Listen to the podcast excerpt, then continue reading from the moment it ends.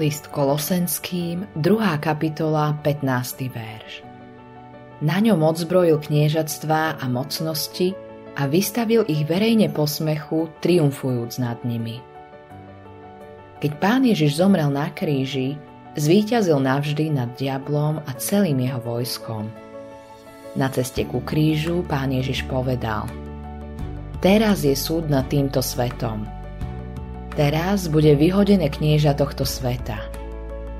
Moc diabla bola odstránená. Toto je naplnené v pánovi Ježišovi. Výťazí nad celým duchovným vojskom zla a na kríži triumfuje ako pán víťazstva.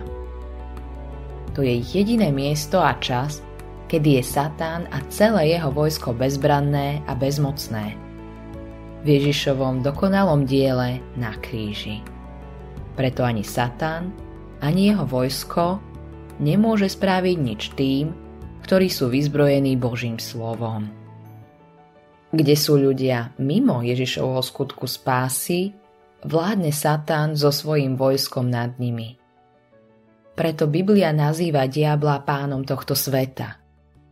On nie je Bohom, ale je tak nazvaný preto, lebo má moc v mysliach neveriacich. Svojím vplyvom dominuje nad celým ľudstvom. Vplyv nemá len na zbor Božích veriacich.